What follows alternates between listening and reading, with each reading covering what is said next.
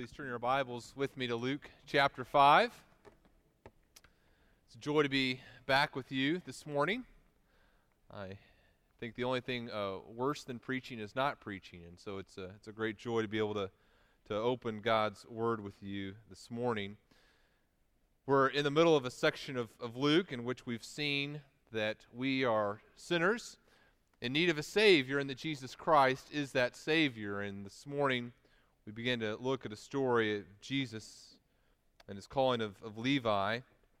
And if you would stand with me as we read verses 27 through 32 together. Luke writes, After this, he, that is Jesus, went out and saw a tax collector named Levi sitting at a, the tax booth. And he said to him, Follow me. And leaving everything, he rose and followed him. And Levi made a great feast in his house, and there was a large company of tax collectors and others reclining at table with them. And the Pharisees and their scribes grumbled at his disciples, saying, Why do you eat and drink with tax collectors and sinners? And Jesus answered them, Those who are well have no need of a physician, but those who are sick. I have not come to call the righteous, but sinners to repentance.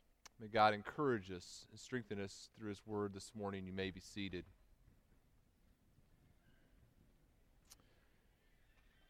And Father, we recognize this morning that we are sinners in need of, of healing.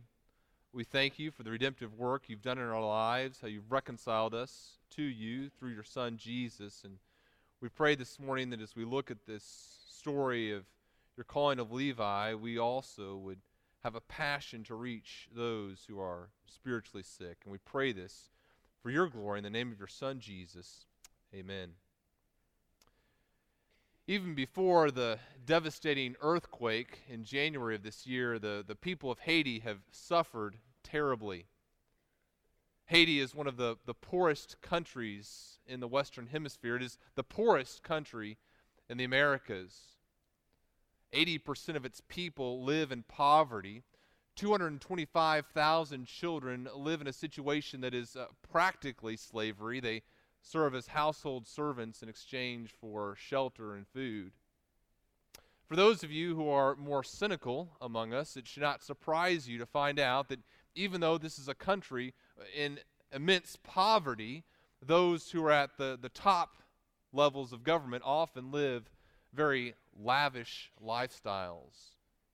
From 1956 until 1971, Francois Papa Doc Duvalier was president slash dictator. In 1971, he turned over control of the government to his son, Jean Claude Baby Doc Duvalier. And Baby Doc continued the policies of his father, living a very lavish, extravagant lifestyle at the expense of his people. In 1980, pa- uh, Baby Doc was married, and his wedding ceremony made it into the Guinness Book of World Records as the world's most expensive wedding. An extravaganza, $3 million extravaganza in a country that was suffering terrible poverty. His wife continued his rather terrible financial practices she would go on shopping trips to Manhattan, buy dozens of pairs of $500 shoes. She had $50,000 worth of flowers shipped monthly from Miami to Haiti. She had an entire vault that served as a closet that was refrigerated in which she stored her fur coats. It's estimated that the Duvaliers, in a 10 year period, in one decade, took over half a billion dollars worth of funds from the people of Haiti. It's reprehensible, right? People who had been entrusted with the care of the people in their country were taking advantage of them. They've been entrusted to make sure that people had the resources necessary for life, and instead, instead, we're turning a blind eye to their needs and living in extravagance. You and I have been given a treasure of infinite value. We have been given Jesus Christ. And we have been charged by God, entrusted by God with the message, the good news of Jesus Christ. That ministry of reconciliation has been entrusted to us so that you and I can take the good news of Jesus Christ to those who are spiritually impoverished and share that message with them. We call this sometimes evangelism. And I want to be careful how we use that term because sometimes when we use the term evangelism, we think this. We think, okay, evangelism is, is going and handing someone a tract, or evangelism is going through four points of some sort of message with a person. And certainly it's important to make sure that the, the content of the message of Jesus Christ is communicated to someone when you're doing evangelism. In fact, I, I would say, unless there are certain truths you communicate to a person about Jesus Christ, you haven't practiced evangelism. But what I want to suggest to you this morning is that evangelism goes far deeper than just the communication of truths about Jesus Christ. It is certainly not less than that, but it is also something more. And what I believe as I look at the areas in which our young church needs to grow, I believe that one of those areas is in the ministry of evangelism. I believe that there is more that we as believers can do to communicate the person of Jesus Christ to those around us.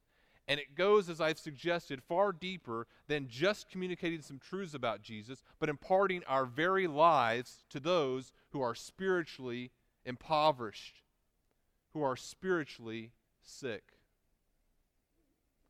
fact, as we begin our time of looking at Luke chapter 5 together, what I want you to do is just kind of ask yourselves some questions. Are there people in my life who need the life changing message of Jesus Christ? Are there people in my life who are spiritually impoverished, who are spiritually sick, who need the healing grace of Jesus Christ in their lives? My guess is that there are. we know that there are people in our lives, in our community, who need the gospel of Jesus Christ. And so that leads to the next question. If there are people in my life, in my sphere of influence, who need the gospel of Jesus Christ, why aren't they receiving it? The possibility is that we have turned a blind eye to their needs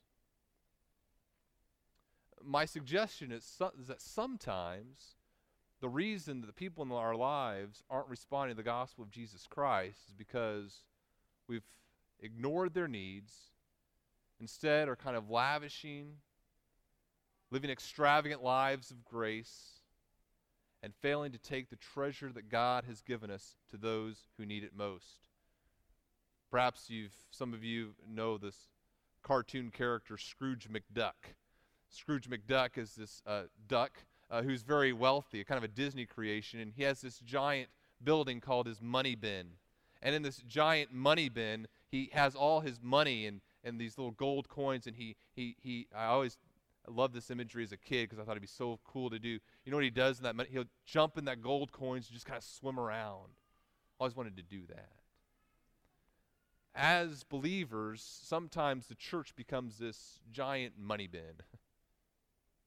And we swim around in the grace that God has given us, and we fail to realize God has bestowed His grace upon us as a church so that we bestow it upon those who are in desperate need of it.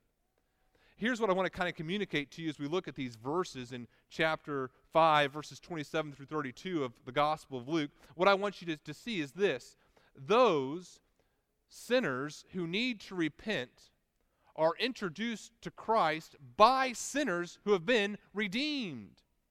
Sinners who need to repent are going to be introduced to Christ by sinners who've been redeemed and, and reconciled to God. That's the ministry God has given to us, and I want us to have a passion for that this morning. Let's look at the story of Levi. As we look at the story of Levi, or as he's also called in some accounts later in chapter 6, Matthew. This is Levi Matthew. As we look at his story, we're going to look at four phases of his life And then we're going to see the reaction of, of Jesus and the Pharisees to his conversion. And then at, at the end of our time, or the last half of our time together, or third of our time together, whatever it works out to be, I want us to think about some applications for you and I as we think about our ministry of healing the spiritually sick. Let's look at Levi's story. The first phase we see of his life begins in verse 27. It says, After this, Jesus went out and saw a tax collector named Levi sitting at the tax booth. This first phase of, G- of Levi's life here is, is Levi the reprobate, Levi the sinner. Some of you may think that you hate the IRS or the tax collector. Some of you may think that you hate paying taxes. Let me tell you this you've got nothing on the first century Jew. they really hated tax collectors. The tax collection system was set up something like this. There were kind of two categories of paying taxes. Uh, some taxes were pretty fixed amounts. They'd be things like land taxes and income tax and just a, a census tax, a tax placed upon, it, upon an individual. Those taxes were fixed amounts. Another category of taxes were more fluctuating. And these were taxes on goods and services. There were toll roads that they would have to pay taxes upon. And the people who were in charge of collecting these taxes often became very, very wealthy. And here's why they were tasked with charging these taxes, and there was a certain amount they had to give to the Roman government and other government officials. Sometimes there'd be a tax that they paid to their supervisor, but these people who collected these taxes also could become very wealthy on just collecting these taxes. And they would charge more than they were than they had to in order to become very wealthy. They could also do this. If they were charging a person a certain amount to walk on a road or to, to engage in commerce, and the person said, I can't pay that, the tax collector could say, Fine, I'm going to loan you the money at such and such a rate, and then you're going to pay me back. So they're practicing usury. Tax collectors were thieves. Tax collectors were cheats. Tax collectors were viewed in the Jewish culture not only as cheats, but as traitors. Because they were not only defrauding the Jewish people of their money, but they were enabling the hated Roman government. In first century Judaism, if you were a tax collector, you were not allowed to testify in court because it was assumed you were a liar. In fact, you weren't allowed to be a part of the synagogue. You couldn't worship with the people of God. That was the first century Jewish tax collector a cheat, a fraud, a robber. And in chapter 5 of Luke, in verse 27, Levi, the tax collector, is engaged in this process of collecting taxes. He's in Capernaum, so this would probably be a very lucrative spot. It's the largest town there on the sea, it's along a trade route, and so Levi would be able to charge fishermen, be able to charge people traveling perhaps. Levi is at the table. Perhaps there's some gold coins and some of his records there. Levi is engaged in the activity that is so reprehensible to the Jewish person. And as he's engaged in that activity, at that moment, a very remarkable event happens. Jesus comes to Levi and says, in our translations, what works out to two words follow me. And at that moment that Jesus utters those two words, a new phase in Levi's life begins. He goes from being Levi the reprobate, the sinner, the tax collector, to becoming Levi the repentant. It's interesting how simple Jesus' words are here. Follow me. And verse 28 says this leaving everything Levi arose and followed him. Think about the things that are at that table. There's the gold coins, his records. He's engaged in the practice. Jesus says, Follow me. And we don't know what sort of interactions Jesus had with Levi beforehand, but at that moment, Levi gets up, leaves everything, and follows Jesus. That's repentance. Remember, we've, we've talked about repentance before in the Gospel of Luke. we've said that repentance is changing one's mind and feelings and intentions regarding sin. So, for example, if I'm a, I'm a student in school and, and there's this sin of gossip that I'm engaging in, I'm talking to my friends about this other girl in the class, and I'm, I'm talking about what a, a terrible person she is, and I, I want to make myself look good. I'm engaging in gossip, I'm engaging in this sin, and I decide to repent. What happens? Well, first of all, I change my mind concerning that sin. I take this activity that I was engaged in that used to seem okay, and as I come to God's Word and it talks about how my, my speech needs to be edifying, talks about my role in, in regards to other people's lives, and I see this sin, and I, I change my mind about it. I say, this thing that I was engaged in that I used to think was okay, I understand this isn't okay anymore. And I not only change my mind about it intellectually, I change my feelings toward it.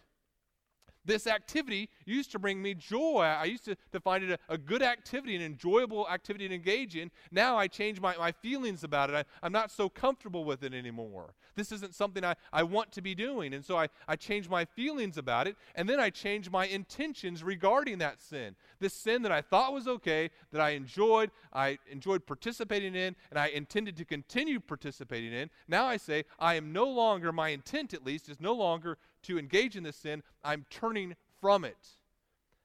Remember, we talked about that before. Wayne Grudem says this about repentance. He says, Repentance is a heartfelt sorrow for sin, a renouncing of it, and a sincere commitment to forsake it and walk in obedience to Christ. And we talked about before how faith is always accompanied by repentance as a person places their faith in Jesus Christ, it's always accompanied by a turning from sin. Repentance and faith aren't the exact same act, but they always occur concurrently. They're separate, but they always, one always requires the other. You can't place your faith in Jesus without turning from your sin. You can't turn from your sin without placing your faith in Jesus. During the Civil War, the South produced its own currency, the Confederate dollar. And at the beginning of the war, you were able to engage in commerce in the South using the Confederate dollar. But what happened as the war went on? As the war went on, these Confederate dollars were very easy to counterfeit and they became worth less and less. And as the war turned very badly for the South, there was less confidence in that currency. So, what happened? The value that a person placed upon the Confederate dollar became less and less. In fact, at one point, you would have had to bring in 10 wagon full uh, wagon uh, loads full of the Confederate dollar in order to rent one wagon. Okay. People were lining their clothing with Confederate dollars just to kind of keep warm because they were worthless to engage in commerce with. What happened? The value that a person placed upon that Confederate dollar decreased. And so their actions in regards to that dollar changed. That's what happens with repentance. A person begins to value Jesus Christ. And as they value Jesus Christ, the value of other things decreases and it changes their actions. The person who's been engaging in gossip used to value their own prestige and they used to value making other people look bad. They began to value Jesus Christ more, and suddenly those other things have less value and they're unwilling to engage in that activity. A husband who's been living a very selfish lifestyle, exalting himself and, and meeting his own needs, uh, and as he, as he begins to value Jesus Christ, his, his own value diminishes and his own value diminishes, the wife, the, the value that he places upon his wife increases. That's repentance. What happens with Levi?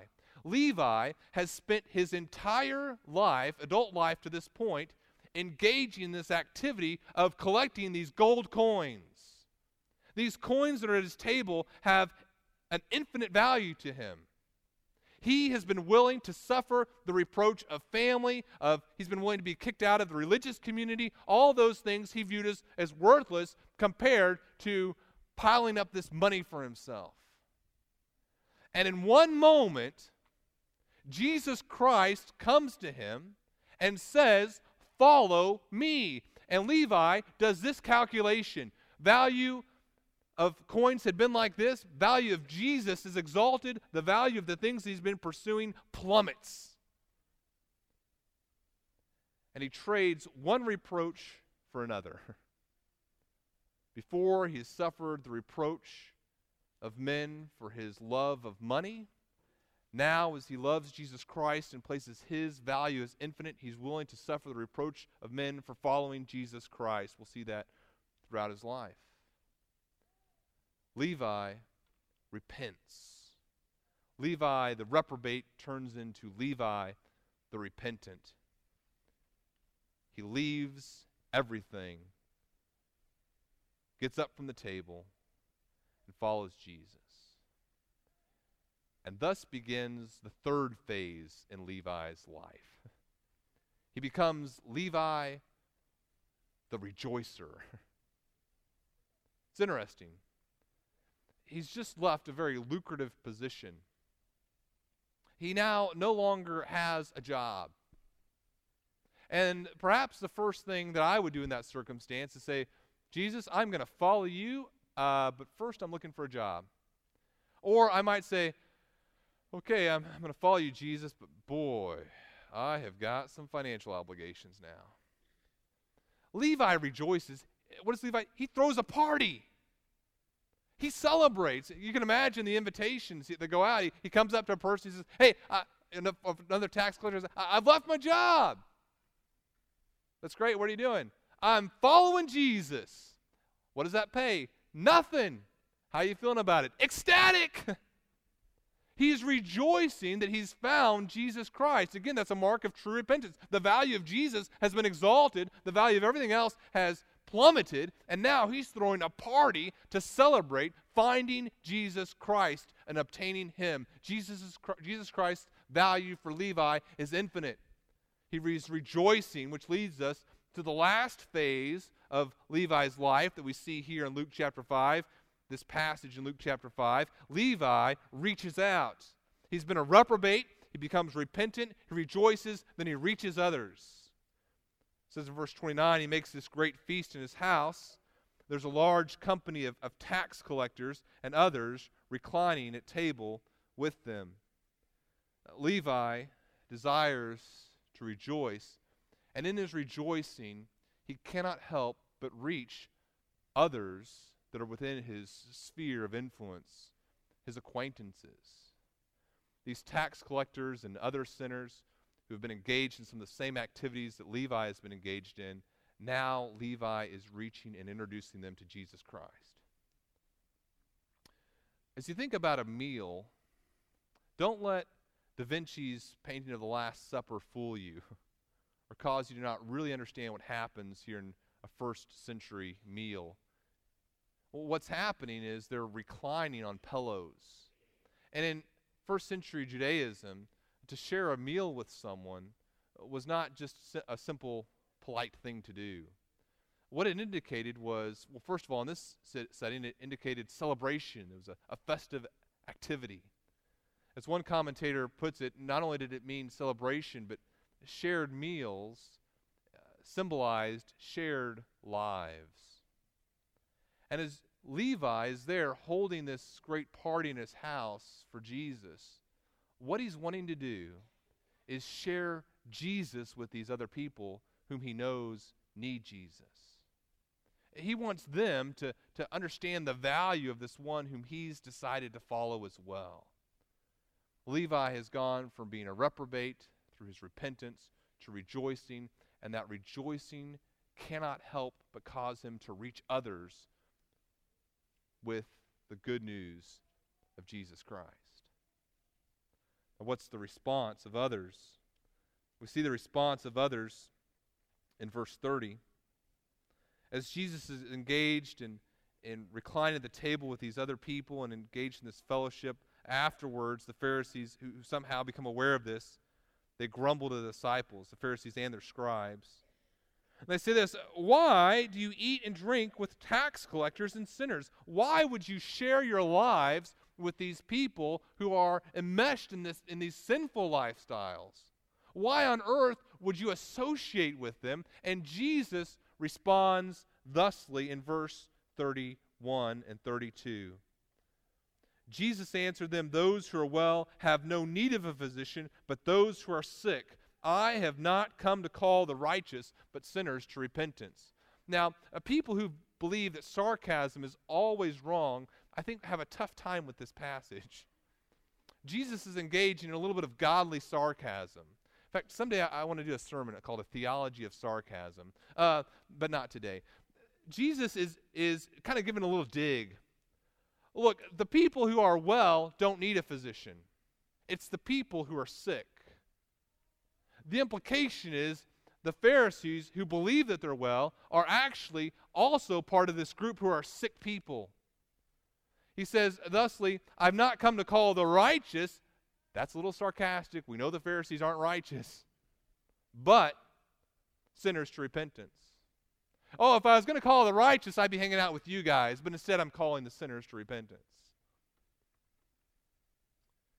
Jesus, in this statement, identifies his mission. Jesus' mission is to call those who are sinners, those who are spiritually sick, to repentance, to heal them. Don't let the Pharisees be a wet blanket on this party. As we close the scene here and begin to talk about the application, what I want you to see is not these Pharisees who are grumbling and complaining and whining. I want you to see Levi. Levi has been part of the dredges of society. He's been an outcast. He has been such an outcast that he can't even participate in the religious life of Israel. Now, Levi is the repentant, and he's here at this party, rejoicing that he has found Jesus, and his joy is so infectious that other people have joined in it. And perhaps a tax collector is there, and as he looks at Levi sitting next to Jesus, he sees his joy and says, I want that as well. Brothers and sisters at Bethany Community Church, this is my exhortation to you. I want us to have such a joy in Jesus that is it is infectious. And as Jesus' mission is to call sinners to repentance, let that be our mission as well. Now, don't see yourself as Jesus in this story. You're not. You and I are, are Levi. we are the sinners who've been on the outcast, the outside of relationship with God. We have been reconciled, redeemed, brought into relationship with God through faith in Jesus, and now our task is to invite others to see Jesus as well. Let me give you four applications here that help us as we think about healing the spiritually sick. First, my encouragement to you is this repent of your self righteousness. Repent of your self righteousness. Romans chapter 9, Paul is talking about the situations in which the Jews found themselves. In Romans chapter 9, verse 31, he says, Israel pursued a law that would lead to righteousness. Why did they not succeed? Because they did not pursue it by faith, but as it as if it were based on works. The Pharisees here are pursuing a righteousness. And why did they not succeed? Because they did not pursue it by faith, but works. They believed that they were righteous enough in and of themselves to obtain the righteousness that they needed, that they could do enough works on their own in order to obtain God's righteousness is a ridiculous notion, right? Uh, Jerry Bridges uh, was listening to a, a DVD that uh, he gave this last week on holiness, and he suggests that one of the greatest sins in the church is self righteousness. Let me give you kind of four signs here that you're engaging in self righteousness or you're practicing self righteousness. Uh, one sign that you're self righteous is you're minimizing your own sin and your own lack of worth. You're minimizing your own sin. 1 Corinthians chapter 1, uh, Paul says this. He says, this is 1 Corinthians 1, verse 26.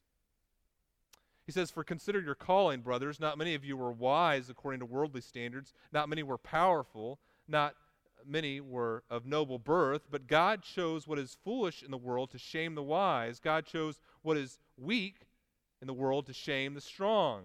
God chose what is low and despised in the world, even things that are not, to bring to nothing things that are, so that no human being might boast in the presence of God. That is a ridiculous and blasphemous image, isn't it? To appear before God and say, God, I made it, didn't I? Self righteousness minimizes our own sin and our own lack of worth. Another thing that self righteousness does is it places great confidence in our own works. And thirdly, it fixates on the sins of others. So, self righteousness, first of all, minimizes our own sin. It places great confidence in the things that we've done. And thirdly, it causes us to fixate on the sins of others. We're in Luke chapter 5. Turn over a few chapters to Luke chapter 18. Jesus gives this parable. It says in verse Luke 18, verse 9, it says, He also told this parable to some who trusted themselves that they were righteous and treated others with contempt. Verse 10, he says, Two men went up to the temple to pray, one a Pharisee and the other a tax collector. The Pharisee, standing by himself, prayed thus God, I thank you that I am not like other men, extortioners, unjust, adulterers, or, or even like this tax collector. I fast twice a week. I give tithes of all that I get. Verse 13.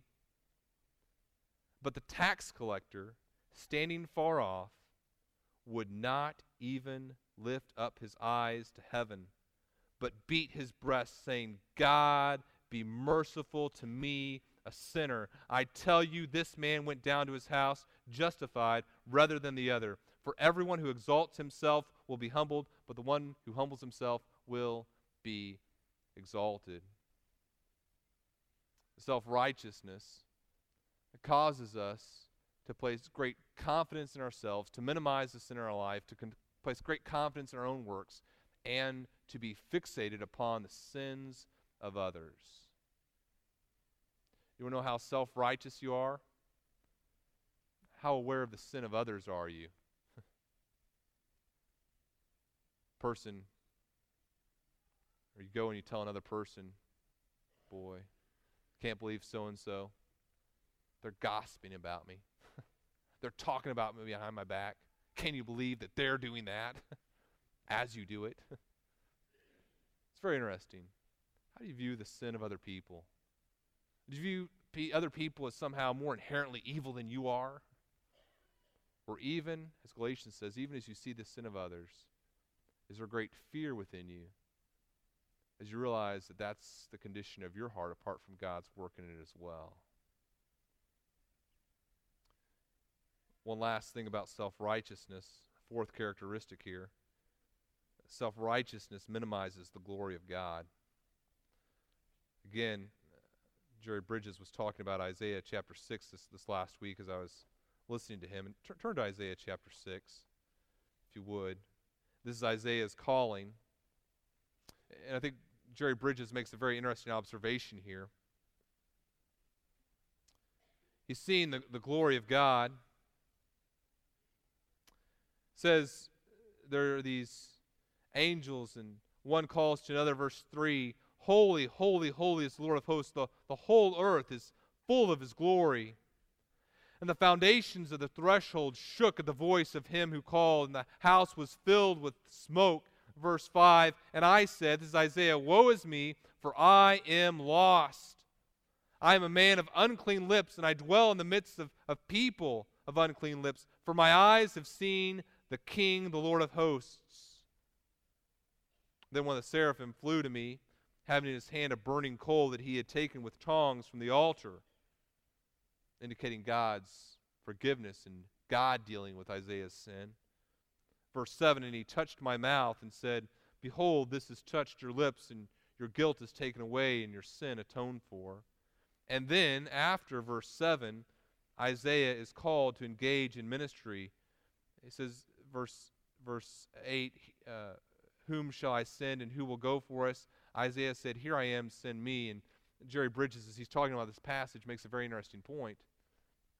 He says, What if, What if Isaiah, before he had seen the glory of God, had been asked to, to go, to be sent? Uh, Isaiah might have very presumptuously said, Yeah, I can do that. What, though, if he had been asked to go on God's mission for him in verse 5, right after seeing God's glory? He would have said, I can't do it. I, am this man of unclean lips. So, what had to happen? God had to show him his own glory and then show him how he was going to deal with his sin. And then Isaiah was prepared for the ministry that God had for him. As you think about healing the spiritually sick, the first thing that you and I must do is repent of our own self righteousness to understand the great joy that comes from God's forgiveness that cannot come from within ourselves. Secondly, let's think about healing the spiritually sick. Encourage you to do this love Jesus. love Jesus. Levi delights in the presence of Jesus. He is so excited about Jesus. His repentance is so thorough. Those coins that seemed to have some value before Jesus had zero value afterwards. He's willing to, to leave them on the table. This past week, I was at a, a pastor's retreat with the different pastors from the Bethany Fellowship of Churches, and I had the great joy slash agony to go uh, jogging with Pastor Art Georges from Living Hope Community Church, and, and Ben Davidson jogged with us as well. Pastor Art Georges is a maniac, um, and I say that in love. He loves running. He, I mean, he loves it. He takes great joy in it. Uh, this course that we were running had these just extremely steep hills, and, and they, then they'd be followed by these these these uh, well, you go up and then you go down. And as you're going down, you think, I got to go back up this sometime. And so there's just this great agony that I'm feeling as I'm running this. And we're a couple miles into it. I think, man, how much longer is this going to go? And as I as I think that thought in my head, a pastor Art's on the other side of me running, and he goes, Isn't this great? I love it. I said, You're sick, man. he loves it. He delights in it. It doesn't take a lot of work to convince Pastor Art to go running. He takes great joy in it delights in it. You're enthusiastic about the things you love. And if you are going to accurately portray Jesus Christ to those who are spiritually sick, you must love Jesus.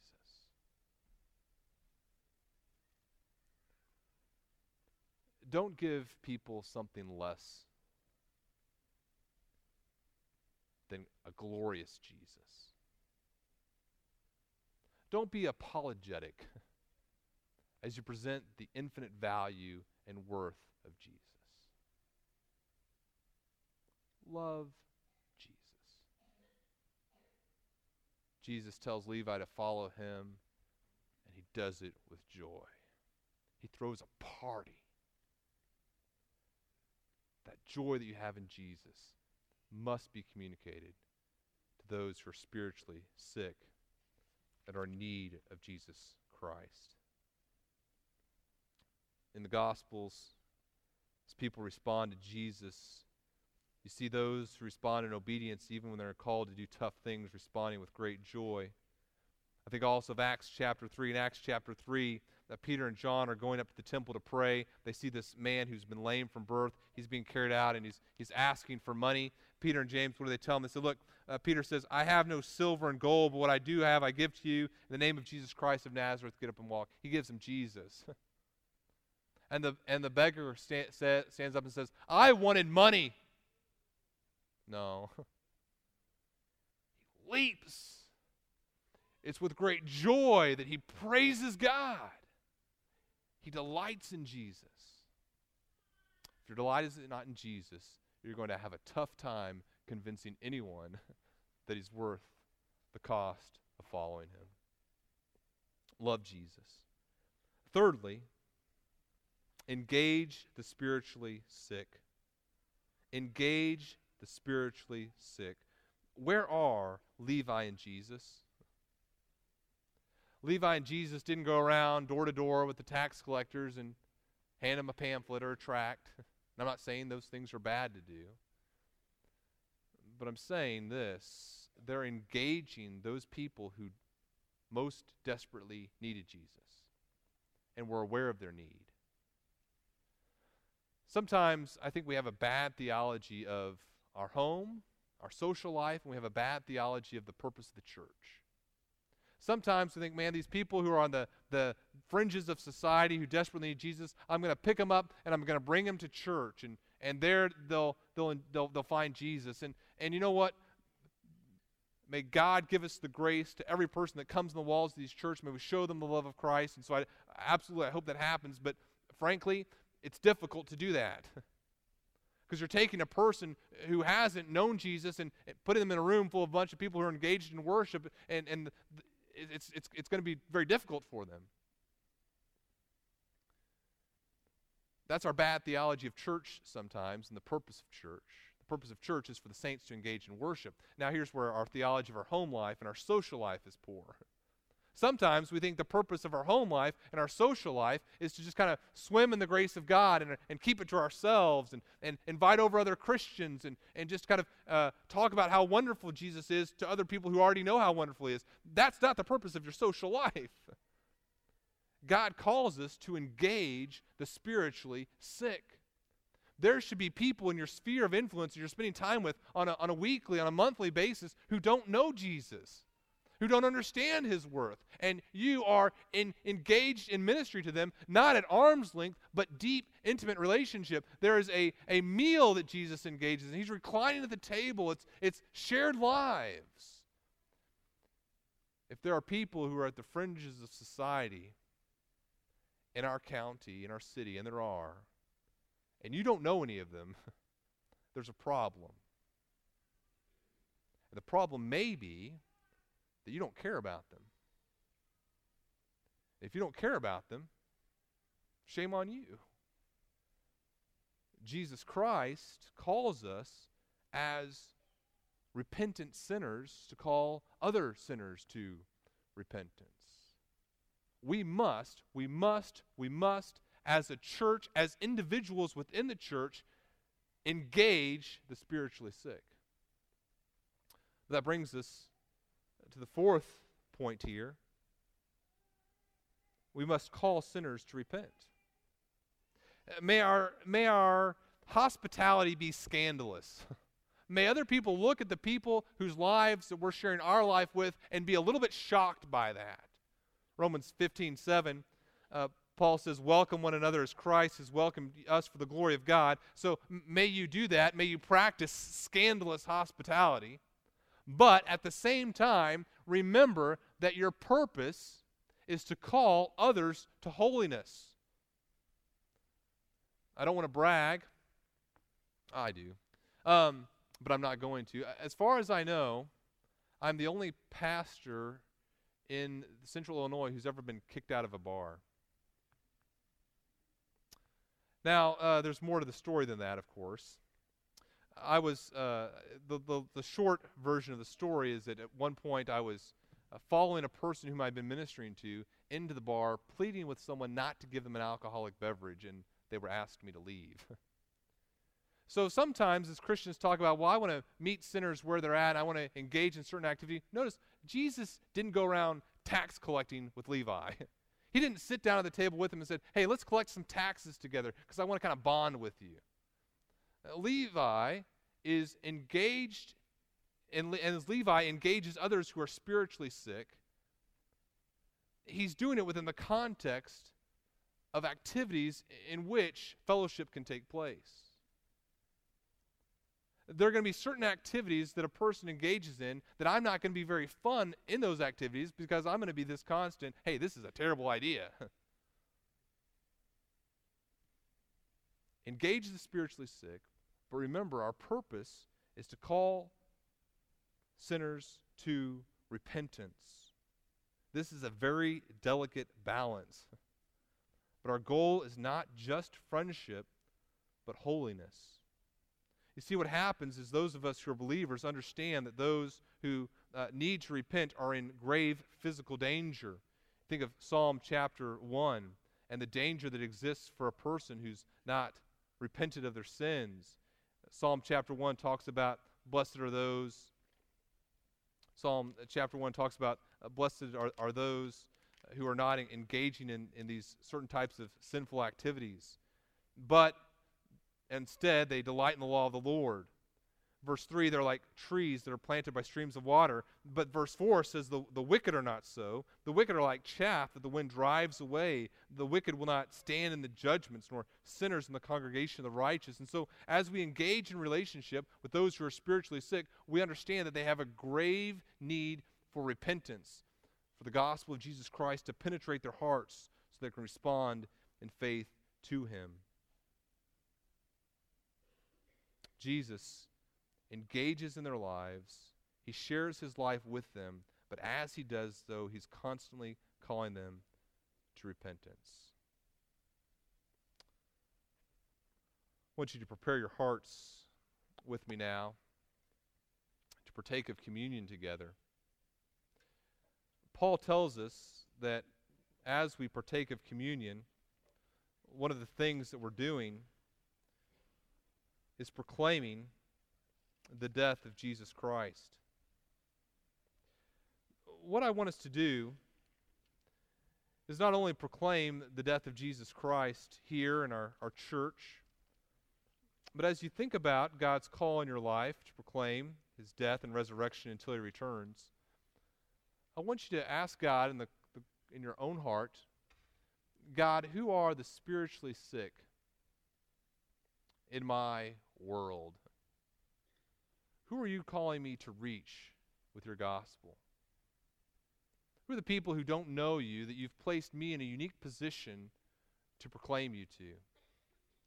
Here's a, a question What if Levi's friends had been relying upon you to introduce them to Jesus? How effective would you have been at that? Go ahead and bow your heads with me. Ask God. God, first of all, this, these first moments of, of prayer to God, I encourage you to this. Ask God, God, where do I need to repent of my own self righteousness? God, uh, in what areas have I been so convinced of my own holiness, of my, my own intrinsic worth, that I failed to see my, my need for you? How have I failed to understand your holiness and my lack of reaching that level of holiness. Just take a moment and ask God to help you in the area of repenting of self righteousness.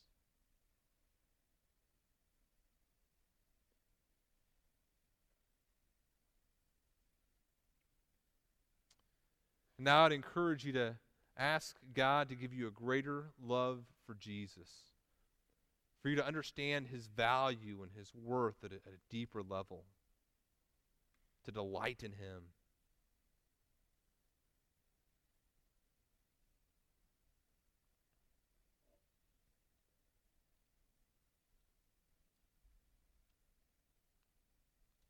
To love Him more fully. And now, uh, ask God to help you as you think about how to engage those who are spiritually sick, to help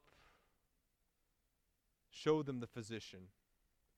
It's not those who, well, who are well who need a doctor, but those who are ill. And so ask God to give you the grace to know those in your life who are in need of Him and how you can call them to repentance. Ask God to expand your vision of those who are in your life, that He would cause you to seek out relationships with those who don't know him. Ask God to prepare our hearts now as we eat the bread and we drink the cup, as we proclaim the Lord's death until he comes. We aren't proclaiming it just to ourselves, although we are proclaiming the gospel, of course, to ourselves as well, but we're proclaiming it to others as well. And Father, we pray that as we prepare to take your supper, prepare, prepare to remember the sacrifice that you made, God, help us to value you to value your Son in such a way that we would communicate your worth to others. We pray this in your Son, Jesus' name. Amen. As we uh, prepare to, to partake of the Lord's Supper, the men will begin passing that out. The Lord's Supper is open to all who have placed their faith in Jesus Christ. You need not be a member of our church in order to partake of the Lord's Supper together. You need only have recognized your need for a Savior and placed your faith in Jesus Christ as your Savior in order to partake of the Lord's Supper together. There's kind of two layers of our communion because of the unique setting in which God has allowed us to partake of the Lord's Supper together. The first layer contains the, the, the bread or the, the wafer, and the second layer contains uh, the, the, the wine, the juice. And so we encourage you to prepare your hearts as we partake of the Lord's Supper together, proclaiming Him now and, and, and committing before the Lord to proclaim Him outside of these walls, to invest in the lives of, of other people.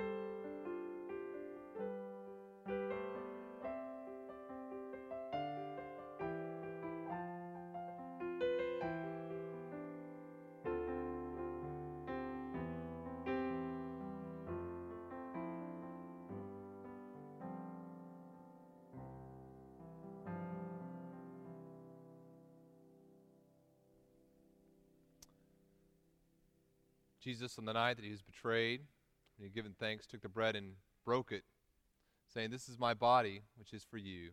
Do this in remembrance of me.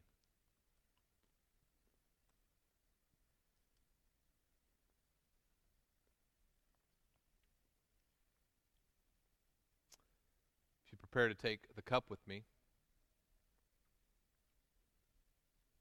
the same way also he took the cup after supper said, This cup is the new covenant in my blood. Do this as often as you drink it in remembrance of me. Paul tells us, So we proclaim the death of our Lord until he returns. And may we proclaim his death again, not just to one another. May we not just swim in the lavishness of God's grace, without also sharing that grace, that truth, with those who are so desperately in need of it. Let's pray. Father, we thank you for your Son Jesus, that you found us when we were without hope, restored hope to us through faith in your Son Jesus. And God, help us to boldly proclaim that hope to others. We pray this for your glory in the name of your Son Jesus. Amen.